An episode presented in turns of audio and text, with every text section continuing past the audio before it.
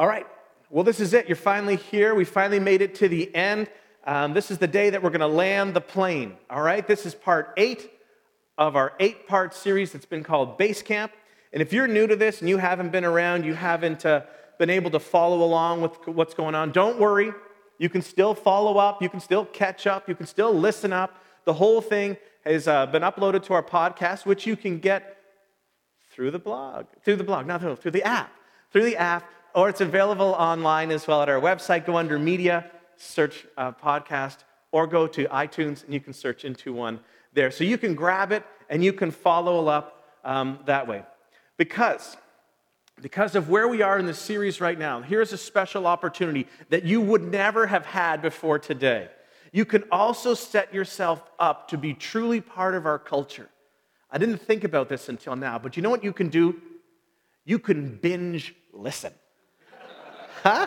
You can start at the beginning and you can go through seven whole parts, and a little later on, you can do eight parts. And you can get the popcorn out and you can just cheer along the whole way. The base camp marathon. Maybe wait for a rainier day, but you can do that from beginning to end and you can go back over this sort of stuff. For those of you who haven't been around, or for those of you who have, here's a super fast summary on what we've been doing over these last weeks. Most of us have been handed something along the lines and then we've been told to uh, believe that. Okay? That's what you were told. And, and at some point we said, no, okay. And it was based on mostly on who told you that you were supposed to believe that. And so we listened because they told us to. But as we grew up, we found that the believe that stuff, I don't know what to do with it with the stuff that I'm actually living in. If that, then how is this? And we found that there was a disconnection there. And we, we felt like there was a gap that we couldn't explain. And we're going, I don't know what to do. And so, what most of us did is we said, I'm not going to reject it. I'm just not ever going to think about it again. Right? And that's sort of, and we, we went on and we moved along. And then at another point, we thought, well, I want to I want to do something more. I want to connect again.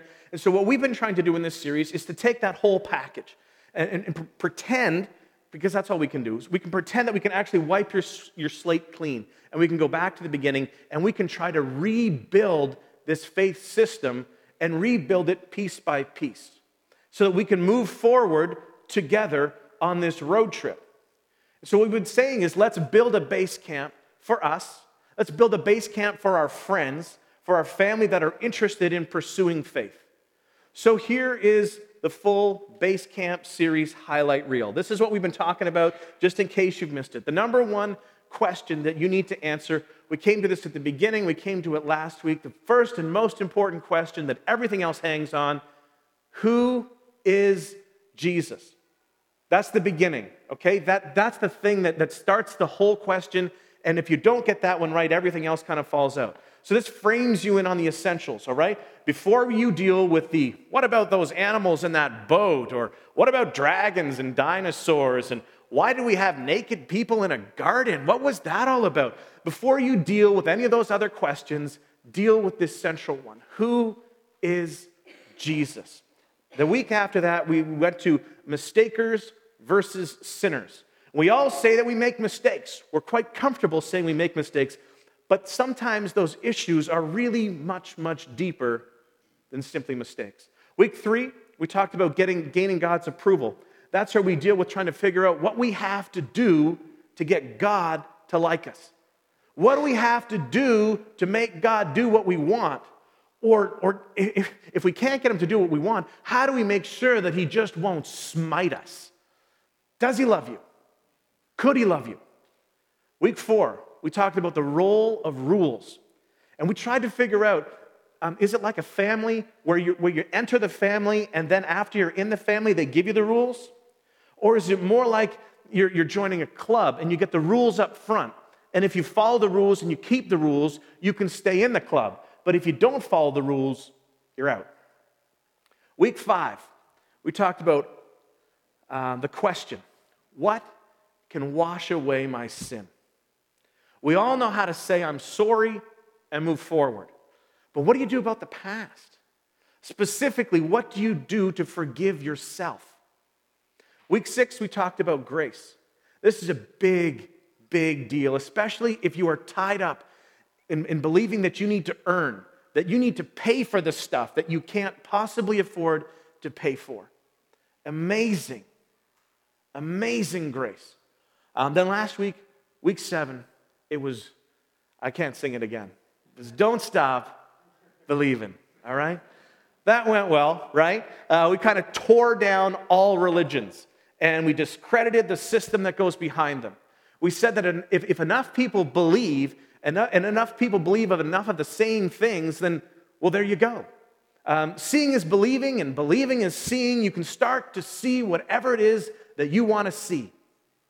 So, all religions are basically people agreeing and choosing to agree on some things, and then going out of their way to look for things that reinforce that and rejecting things that argue against it. So we, uh, we had a little bit of an implosion there. We collapsed the whole thing, and we're asking, you know, honestly, if that's true of religion, how is Christianity different than all that in that regard? And you'd have to go and listen to last week to find that out. Uh, that's where we've come so far. That's been our path in a quick summary. So, this is just a sneak peek for you, okay? If you enjoyed last week or you found that it was helpful on some level and you wish, oh man, I wish so and so could have been here to hear that, well, they can. they can listen to it on the podcast. But here's the next thought, all right? We know that more people are willing to come to church on Easter. Some of the same thoughts that we talked about last week and this week, we're going to talk about again on Easter. I'm going to spoil a surprise for you, all right? Next week, we're going to talk about the resurrection, all right? You know it's coming, all right? So you know what we're going to do um, so now that you know a little bit of what's under the hood, and after today you'll know a little bit more about what we're going to do, maybe you'll be more able to have a follow up conversation with somebody else. And, and, and maybe because they're more willing to come at Easter season, because it's just the thing to do, maybe you can get them to come and you'll be able to have a follow up conversation with them, and then we can work together as a team. We can work together as a team to bring more people into this story to try and share good news, to try and bring hope, to try and bring freedom to those people that you care about, that you love about. So let's consciously be thinking how we can work together as a team to do that. That is the point. That's what we're trying to do. So next week, we're going to look at Easter, history's mystery. That's what we're going to do. Um, so you have that advanced sense, and we're going to try and welcome some more people into this environment where we believe that faith is growing and God is at work. Today, we finish up base camp. And I hope you have learned something along the way. I hope that you have been encouraged along the way, um, that you have been able to, to find a point for faith and that it might actually grow. Uh, we've been trying to gently, you know, fan that flame to burn more brightly. We've been trying to light the base camp campfire. You might want to think of it like that. One last week, one more thing to tell you about, one more item to consider if you are considering Christianity. If you've already embraced Christianity, then you really need to know and understand this. This is part of your story, whether you've heard, about, heard this story or not. So, as you are considering Jesus and who he is, here's something that happened, and you need to know that it actually happened. Because that happening, that event, continues to happen. And so it is fundamental to our faith.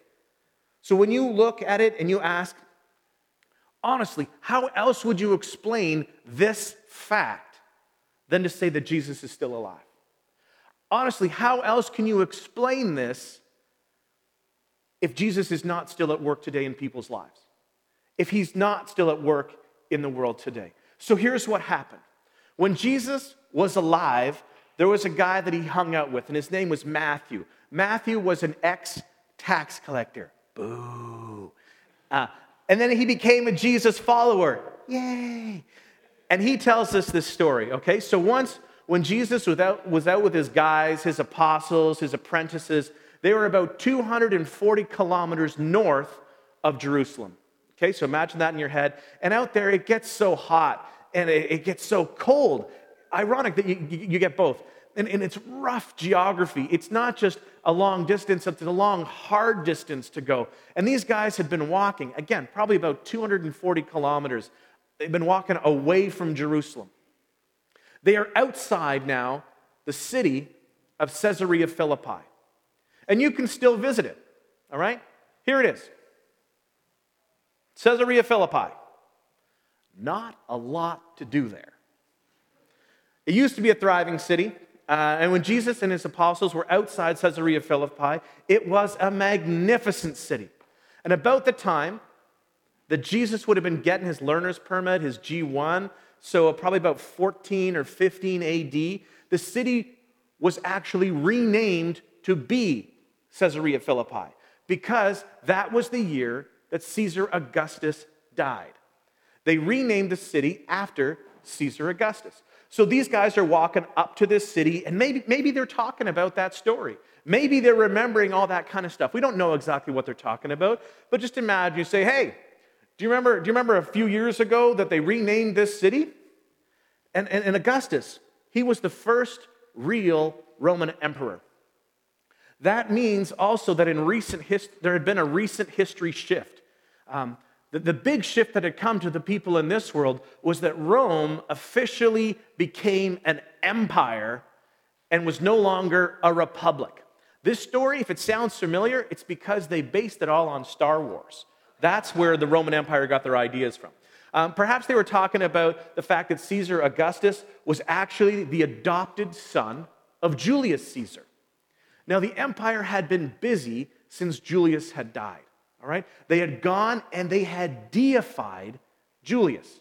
So he was now the deified Julius Caesar, which meant that Caesar Augustus, the adopted son of Julius Caesar, was actually now the son of a god. That comes up throughout first century Christianity and the stories that were there. But that was part of the naming and titling that was going on. So they would say, oh, look, over yonder, there is the son of the deified Julius, Augustus, who was now also known as Caesar. So maybe they're walking up the hill and maybe they're talking about that. And, and I needed to try and do that because I was setting you up like they do in a movie to tell you the story that all the people who were walking there would have already known, right? They already know this stuff, but you didn't. So we had to find a way to tell you that sort of stuff. So just imagine they all said it. Um, so as they're doing that, Jesus breaks in and he asks this very famous question Okay, guys, we know who Caesar Augustus was. He's the adopted son of the deified Julius Caesar. But who do you say I am? So there's a little conversation that goes on between the, uh, the, the, the, disciples, the apostles, and Jesus. And uh, each one of them kind of comes up with their story of who somebody else says Jesus is. Well, th- some people say you're this, and some people say you're that. Um, then, towards the end of the conversation, Peter Peter comes in, beautiful Peter, and he kind of just blurts it out. Oh, I'll tell you who I think you are. You know, because the way, the way that he always was. He said, I, will tell you who I think you are. You're, you're the Messiah. You're the Son of the living God. Caesar Augustus was the adopted son of the deified Julius, who is now a dead God. But you, you, Jesus, you are the Son of the living God. And Jesus stops. Well, hold on for a moment. He says, Bingo, you nailed it.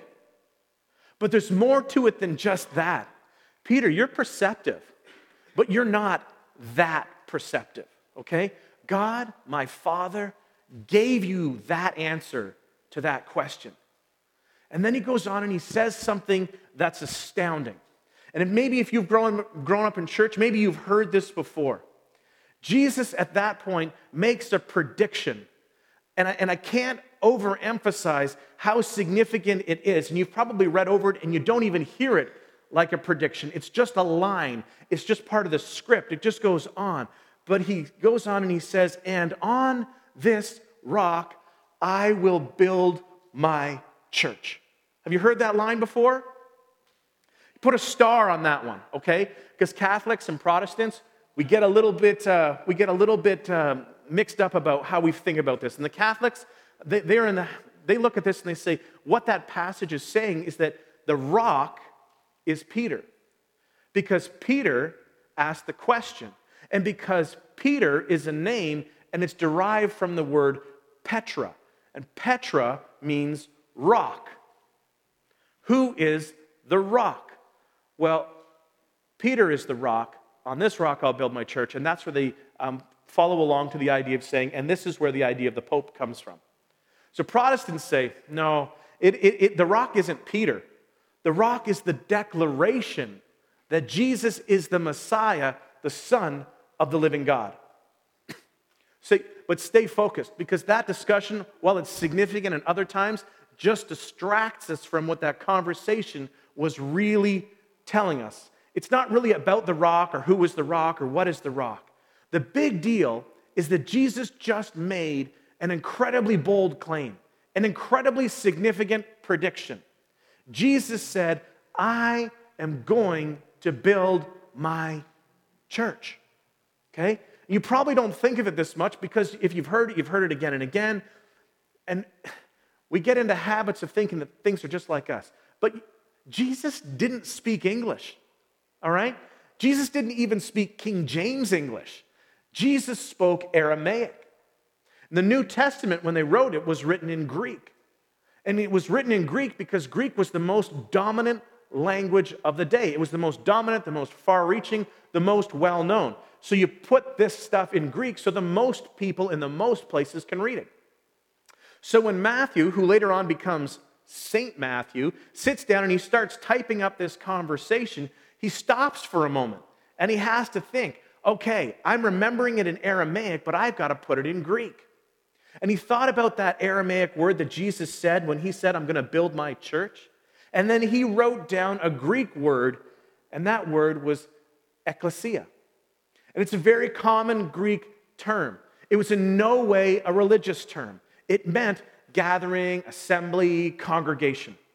So Jesus made a declaration okay, guys, I'm going to build my gathering. So stop. Stop for a moment, okay? We're going to do a bunch of imagination today. Imagine that you're back here, you're in this geography, 240 kilometers north of the big city, um, very close to the middle of nowhere. That's where you've, you've come. Um, and, and you're heading towards Caesarea Philippi, and there are 13 of them. Okay, there's 13, including Jesus. And Judas is there too to kind of balance things out. So Jesus says, Guys, I'm going to build my gathering, my congregation, my assembly my people. And of course, they must have kind of just looked around at each other and thought, well, uh, good, uh, because we need to do some growing because there's no one else here.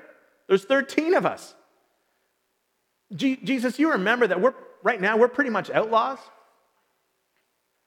Jesus, do you remember that there's a really good reason why we're not in Jerusalem right now? There's a clear reason why we're afraid to go back to Jerusalem. And then we have to be honest about what happened. There was a tragedy of translation. And I'm no brilliant scholar, so please don't think that I am. But most brilliant scholars will tell you that next occurs a tragedy of translation. And as time went by, the writings of Matthew, Mark, Luke, and John, the Apostle Paul, the Apostle Peter, they're all translated into different languages from the Greek. Okay? Unfortunately, the little word ecclesia wasn't translated. Actually, a German word was superimposed in our text. And it's the word from which we get the word church. Even saying church kind of makes you think of German. The German word is Kirch. Now, I probably didn't say it right because I'm not German, but that's the word, Kirch. The word is not a translation of the word ecclesia. The word church is superimposed over ecclesia. The word kirch doesn't mean gathering, assembly, or congregation. It actually means house of the Lord, and it is a religious term. So, unfortunately, in this tragedy of translation, instead of this idea of a gathering, an assembly, or a people of Jesus, instead we got this word church that translates as a place, a house of the Lord. Why am I making such a big deal about one word? Well, Jesus did not predict a place. Jesus predicted a people. And Matthew knew that because Matthew was there. And when he sat down to write out his gospel, he chose the word ecclesia, which was not a religious term. Now, we jump ahead in time a little bit to the 16th century, and there's a guy named William Tyndale. Have you heard of him? He's kind of a famous guy. He decided to translate the New Testament from Greek into English. Oh, unheard of. Uh, he was the first person to translate the entire New Testament from Greek into English. But when he got to the word ecclesia, he was stunned. He thought, this is groundbreaking. This is paradigm shifting. This idea in the New Testament, it, it, it, doesn't reflect that same word. This word that they use, this German word, kirch, it's not the same thing. So, in his translation, the first translation of the New Testament into English, he translated the word ecclesia as congregation. He said, Jesus said, On this rock I'm going to build my congregation of people. So those in charge of the church at that time eventually arrested William Tyndale as a heretic for his translation of the New Testament because it didn't match the Latin translation. They arrested him for that and for, you know, other things as well. They wanted the Bible to stay in only Latin. That Latin was the language that they would use and it would be under the control of the priesthood and not available to the common laity. They could not have any access. So the church loved Tyndale's work so much that they decided that they needed to fix him, so they strangled him and burned him at the stake, just to make doubly sure. Strangled him and burned him at the stake, but his translation is correct. So after Jesus makes this incredible prediction, I'm going to build my people, they went back to, they, they keep going on to Caesarea Philippi. Okay? They travel around up there for a while, and eventually they go back to Jerusalem. And the disciples are like, Oh, don't go, don't go, don't go. And Jesus says, I'm going anyways. So Jesus enters on Palm Sunday, which just happens to be today. And he enters Jerusalem under much pomp and circumstance. And then, very shortly after his arrival, he is arrested, he is imprisoned, he is beaten, he is executed, and he is crucified under much pomp and circumstance. The whole thing within one week. And after the crucifixion, as we mentioned last week, if, if you went to the, the apostles, and like Peter, and you said, Hey, remember what you said, Peter? Buddy, who do, you, who do you think Jesus is now? Do you still believe that he's the Messiah, the Son of the living God? And Peter would have said, No, we were wrong. He's dead, he's gone, it's all over. And then, like we said last week, something changed, right? Because these very same men that watched him die, they ran for their lives when they watched Jesus get, getting arrested. These very same men, surrounded now with a group of women as well, these Jesus followers, they suddenly come back to life. And they say, hey, we're back because we have seen a risen Savior.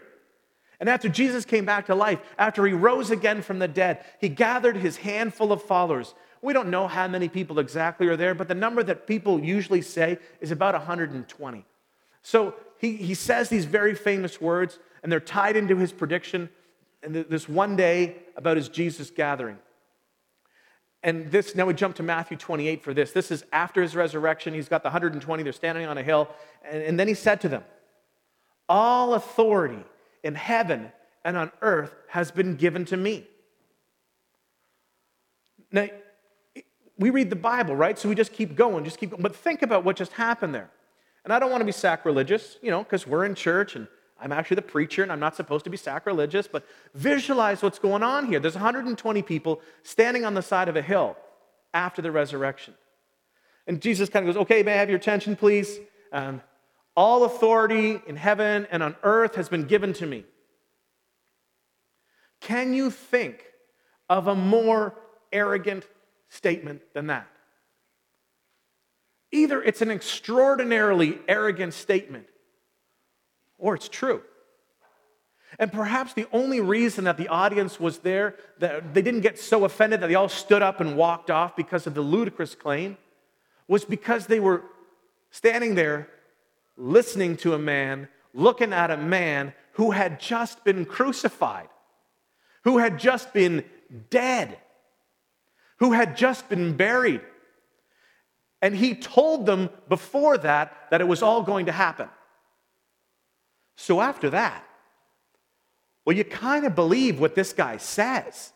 He's got incredible credibility.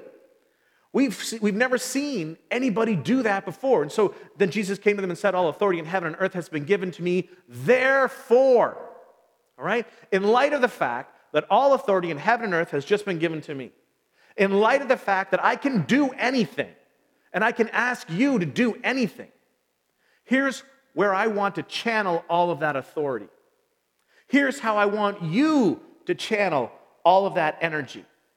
Here's what I'm going to do with all of the authority that has been given to me. That's got to have them on the edge of their seats, even if they weren't sitting. They're still on the edge of their seat. And he says, Therefore, go and make disciples of all nations. Here's what I want you to do. And I have the authority to ask you to do this. And I know that it's hot and it's dusty, and you're fugitives from the law. These people had no influence, they had no connections. They had no base. They have no resources. They have no money. They have no organization. And Jesus says, Here's what I want you to do I want you to go into all the nations of the world. Yeah, I see that hand. What's a nation? I want you to go to all ethnic groups. I want to all the people groups in the whole world. And, yep, okay, another hand up over here. Uh, how, how are we going to get there? Hold on, hold on, okay, just let me finish. I want you to go into all the nations of the world, and I want you to make Jesus followers of all the people from all the nations in the world. And surely, I am with you always to the very end of the age. And then he left. I'm with you always Where'd he go? He left. I'm with you always as you go into the world, making disciples of all people groups, and then he left. And, and then they go, they go back to Jerusalem. And, and, a few days later, you can read this whole thing. It's, it's um, in the first couple of chapters of the book of Acts. The group of people who watched Jesus die, the group of people who lost all hope, but they had seen a re- resurrected Savior. They were all dramatically refocused and re engaged, re energized. Those are the same people who heard Jesus say, Go into all the nations. And they went out into the streets of Jerusalem fearing death. And they went with their simple message. We talked about it last week. Simple four point message, right? You killed him. God raised him. We've seen him. Say you're sorry. And suddenly, the Jesus gathering was born. Suddenly, the movement started moving. Suddenly, hundreds and, and, and then thousands of people, not halfway around the world, and not hundreds of years later, thousands of people within the city of Jerusalem where these events took place began to say, Jesus has been raised from the dead. He has done something significant within our midst. And the church began to grow and grow and grow and the ecclesia, the church, was born. And this part's important, okay? Think about this and reflect on this. It did not grow around effective truth claims. Every religion gets its start with truth claims. These Jesus gatherings began around an event the resurrection of Jesus. And for about two years, things went really, really well. In two years, Peter and Andrew in particular, they went north to some cities and they went out to the coast. They went south, about, about 160 kilometers north and about 130 kilometers south to the coast, to the east, to the west. These disciples went all over the place. They were all going and doing. And a number of them began to really circulate around, and they, they went out through that whole region that we would call modern day Israel, and then it was known more as Palestine. And they were traveling all around their world. For about two years, everything went really well, and then something horrible happened. The movement stopped moving, the gathering stopped growing. Persecution broke out. And some of the Christians were scattered, scattered just to escape this persecution. And suddenly the Jesus movement began to bog down. And then something happened, okay? Something that's not recorded for us in Scripture. So if you're new to church, this is not in the Bible, okay? This part I'm about to tell you is not in the Bible. Something happened, and here's my version of what happened. It happens all off camera. But apparently, there's a conversation somewhere in heaven that went something like this God the Father calls Jesus, says, Jesus, son, come over here. I need to show you something. And he points down to earth and he says, Look, the movement's not moving, the gathering's not growing. There are so many people that I love that are not hearing about what we have done for them. We have a problem. And Jesus looks down and he goes, You're right. And God the Father says to Jesus, I think, I think those fellows you chose, well, they're nice guys, and it's a very diverse group. You got fishermen, you have a tax collector, but they're unclear, I guess. They're, they're comfortable. You said, Go into all nations, and I think that they might have heard you say neighborhoods because they're all staying in the neighborhood. They're not really going anywhere. They seem to be content to kind of be rock stars in the climate and the culture where you did all these things. And I think perhaps that you need to go and find somebody else to help out. I think you need to go and find a leader. I think you need to go and find somebody who's not afraid to get on a boat and go somewhere. I think you need to find somebody who's maybe a little bit better educated, who can speak several different languages. Maybe find someone who's a religious leader so they'll take him seriously. I think you need to find someone who can speak to both Jews and Gentiles. I think you should find someone who's a Roman citizen so that they can move throughout the Roman Empire easily. In fact, Jesus, let's make this a little bit fun. Why don't you go and find yourself a Pharisee and see if he'd be interested in the job? Recruit one of those guys. Because these guys, they're not getting the job done. Oh, hey, hey, hey, hey, look over here. Look at this guy right here. And Jesus said, What, are you serious? Saul of Tarsus? Oh, yeah, look at him go, right? And Jesus said, Yeah, but he's kind of dismantling like everything I did. The whole thing, he's undoing it. Take a look. He's actually arresting my followers, he's persecuting my ecclesia. Yeah, he's on a tear. He's a one man wrecking machine. He's undoing everything I set up. And then God the Father says, No, He's awesome. I think you should go down and recruit him. That's a way better story. Right? So Jesus says, All right, fine, I'm going. That, that might have been more of my family. Uh, that's my version, okay? And I can assure you, if you're itching in your seat, right, that is not theologically correct, all right? It didn't happen like that. They don't talk like that. It's not the way it was. And I probably took a little too much artistic license there. And it looks like my family more than that family. But Acts chapter 9. Go there. That's where this is happening. Here's what I want you to do if you're considering Christianity. If you're considering coming back to those, those Christian roots, if you're considering taking this Jesus stuff more seriously, get out your Bible, get to the New Testament, flip through Matthew, Mark, Luke, John, get to the book of Acts, go to chapter 9. That's where you're going to find this story. That's the story of the conversion of the Apostle Paul. He walks on to history as Saul of Tarsus, but his name got changed when his life got changed. Saul of Tarsus is a really big problem for skeptics. Saul of Tarsus is a big problem for all those people who say, ah, oh, you can't trust the New Testament. It's all just made up by a bunch of Jesus cheerleaders. But Saul of Tarsus, who became the Apostle Paul, is a problem because he wrote letters that comprise about a third of the New Testament. And he wrote them in the 50s, not in the uh, 150s or 100 years later. Within 20 or 30 years of Jesus' life, Paul was writing his letters. Paul is documented for us. His life is chronicled for us in the book of Acts. And his letters are written, and he knew Peter, and he knew John, and he knew James, the brother of Jesus, and he was super tight with another key guy whose name is Barnabas.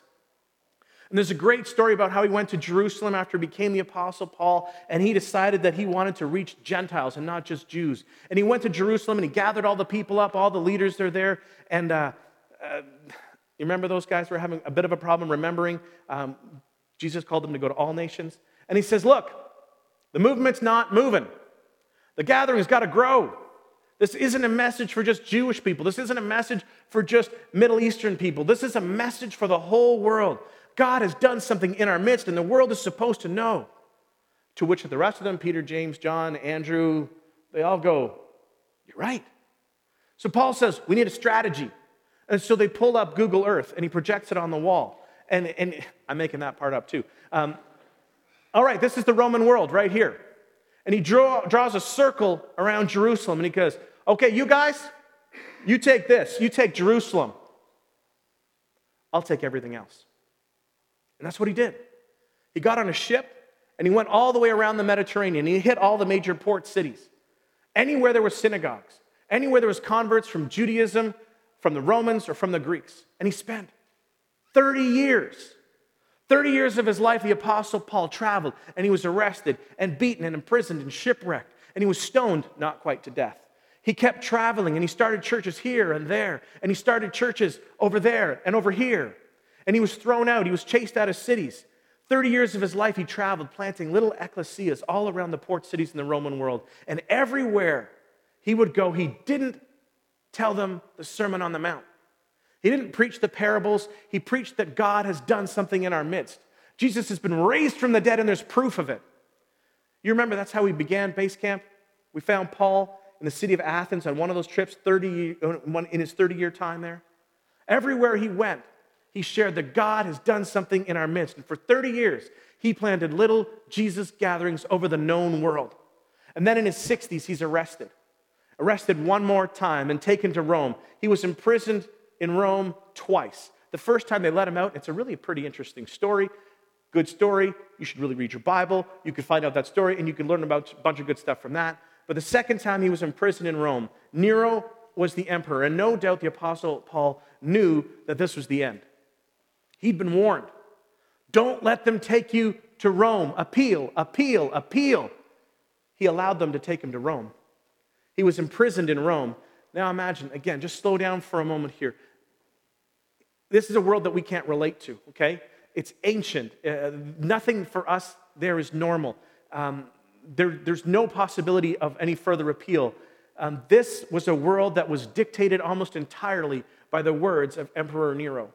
In a world where, where Christians were government sanctioned fair game, torture, abuse, property damage, theft, we're, we're totally fine, especially to non Jewish Christians. The Apostle Paul's in prison, and perhaps he wondered did it work? Will they do to the rest of the church, to the rest of the Christians, what they did to Jesus, and now what they're going to do with me? Was it all just a pipe dream? Were we insane to think that this Jesus gathering, this movement of little ecclesias could possibly survive the fury and the disdain of the entire Roman Empire? In, in, in, this world, they're committed to worshiping Jupiter in some parts and Zeus in others. In, in this world, they worship Mars, the god of war, and they look up to him.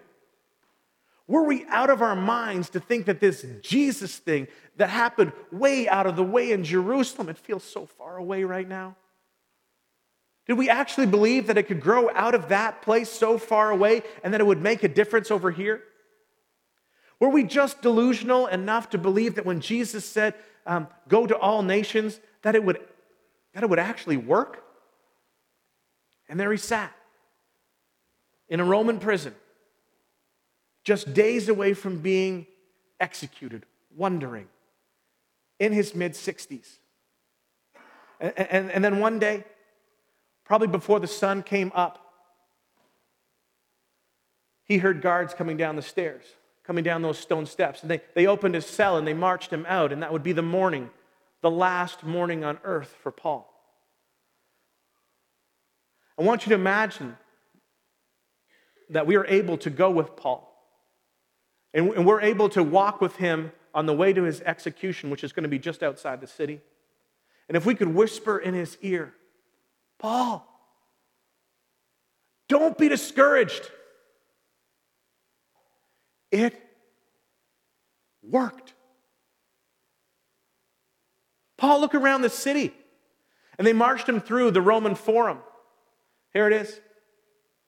Not much to look at today, not very fun to visit today. But this is where he was imprisoned.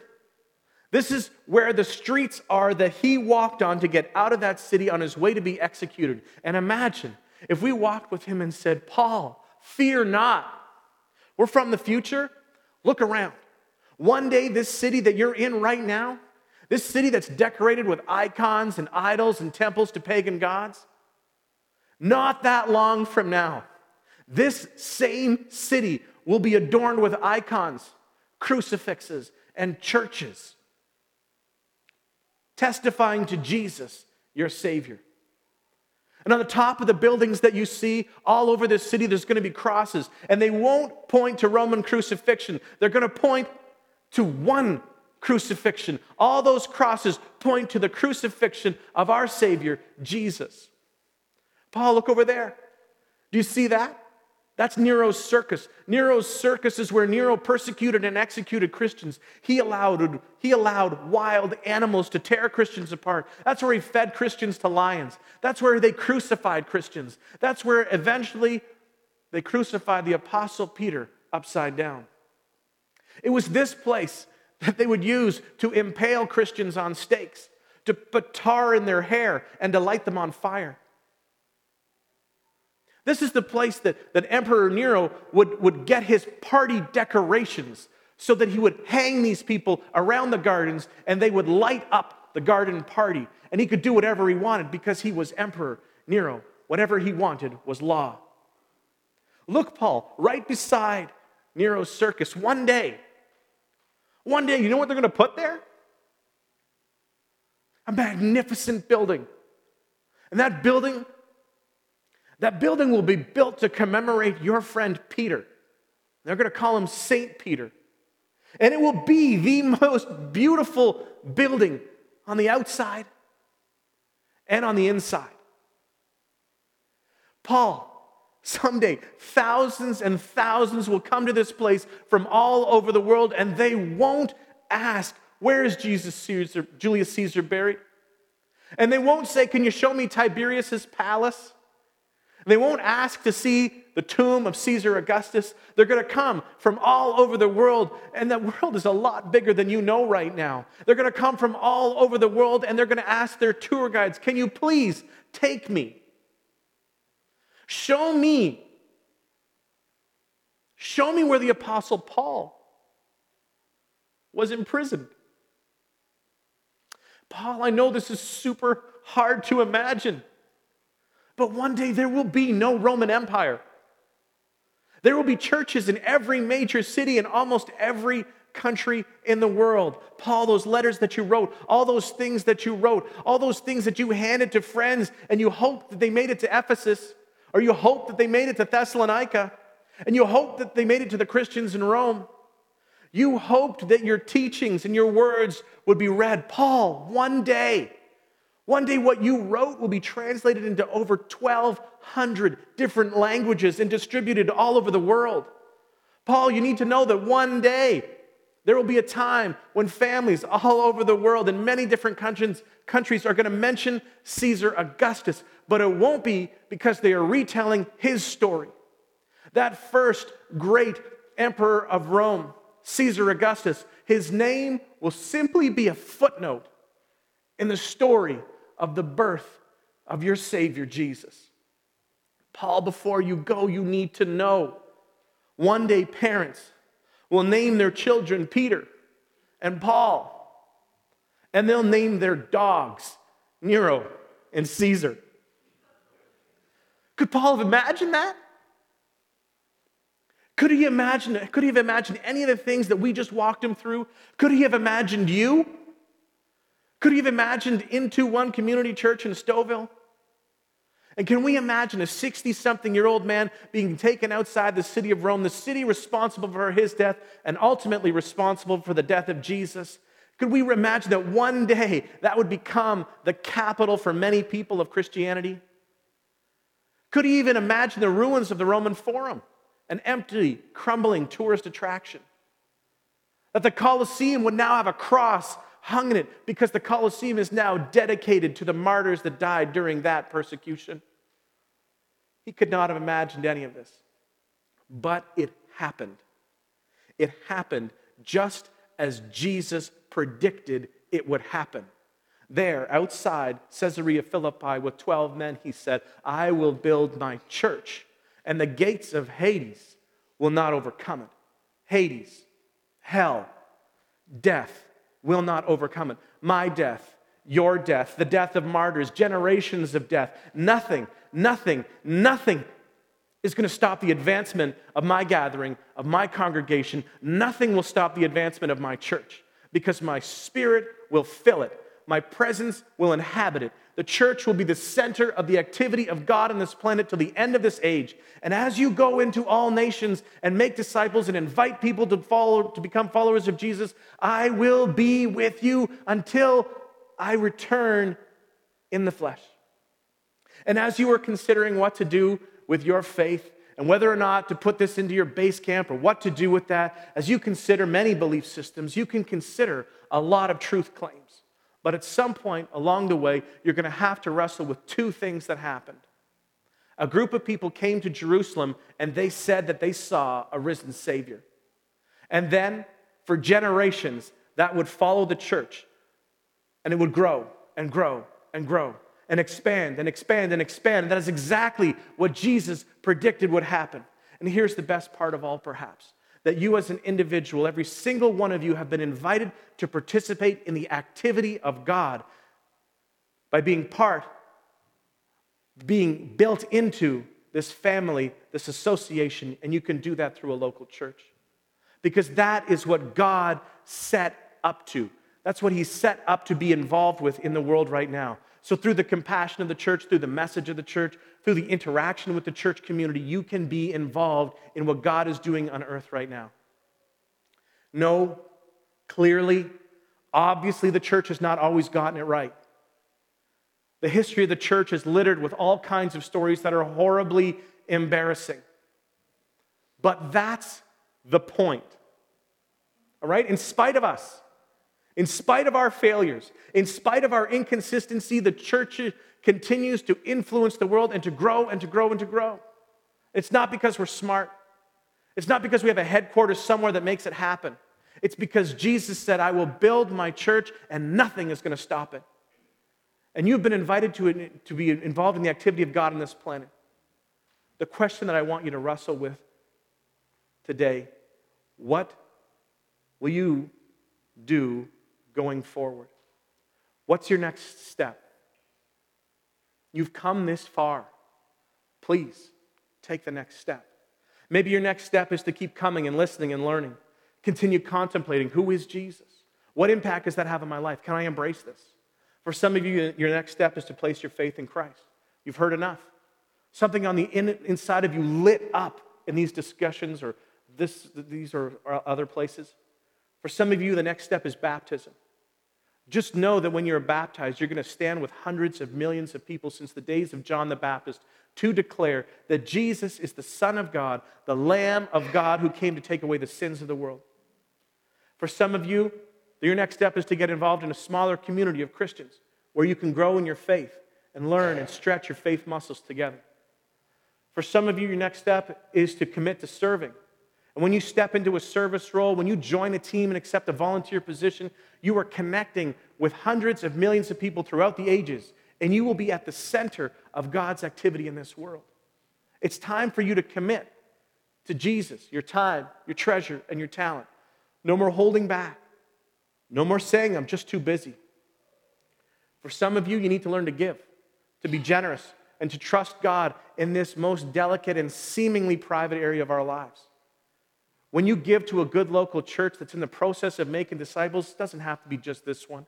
Jesus followers, that's what we're building.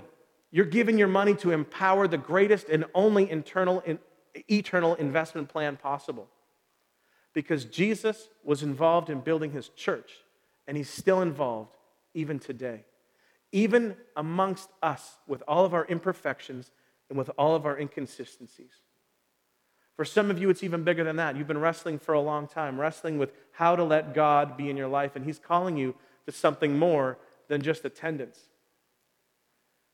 And He's calling you to be involved in more of a full time kind of way, to leave what you're currently doing and to devote the rest of your life and the rest of your career to serving Him in some sort of professional full time way. And you've been wrestling, wrestling, saying, God, I just don't know. Honestly, what could you give your life to that would have greater significance? You will do things that will make you more famous. You can absolutely find a job that will make you more profitable financially. But what can you do of greater significance than to give your time, to give your life to what God is doing through the local church, nationally or internationally? The church is the hope of the world because it's through the church that God is working. The church has the answer to life's three greatest concerns to sin, sorrow, and death. We've all been invited to participate with God the Father through his Son, who inhabits the church, to bring the message to every corner of the world. Yes, I want you, we want you to make a personal decision to become a follower of Jesus. But I want you to take a bigger step than that, to engage in God's activity in the local church and to become part of the solution. Because Jesus predicted just outside of Caesarea Philippi what Matthew wrote down. And Jesus commissioned his followers that day on that hillside when he, when he disappeared. That the message that began to flood Jerusalem, the message that the Apostle Paul took around the port cities of the Roman Empire, that same message is our message. It's your message. It's not simply a responsibility, it's an opportunity to partner with your Heavenly Father in the activity that He has set aside for this planet. So, whatever your next step is, take that step. That might just be your starting point or restarting point for faith. Every other option that you consider is a truth claim. The church happened because Jesus promised it would. And it is an open invitation to every single individual, to every single nation in the world come and be part of the solution. Kind Father, thank you for this privilege of even talking about this. You know that I've disqualified myself so many times, but because of your grace, I am here. We are here. Now, would you please take this story of your church? Would you please take the inspiration that we get from hearing this story and, and hearing about these individuals, and would you do something in us that would be able, uh, that we'd be able to just throw up our hands and say, whatever is next for me, I'm in. I don't want to waste my life just doing something. I want to engage and I want to be part. I want to be in the crosshairs of God's activity in this community with my neighbors and with my family. Jesus, please give each of us the wisdom to know what to do with what we've just heard. And then give us the courage to do it, we pray. Help us to see as you see so that we might do as you say Help me to be bold enough to take that next step. Thanks, Jesus. Amen. Finally, brothers and sisters, rejoice. Strive for full restoration. Encourage one another. Be of one mind. Live in peace, and the God of love and peace will be with you. Be blessed in the name of the Father, the Son, and the Holy Spirit. You may be seated. Hey, it's better when you're here. It's better when we're together.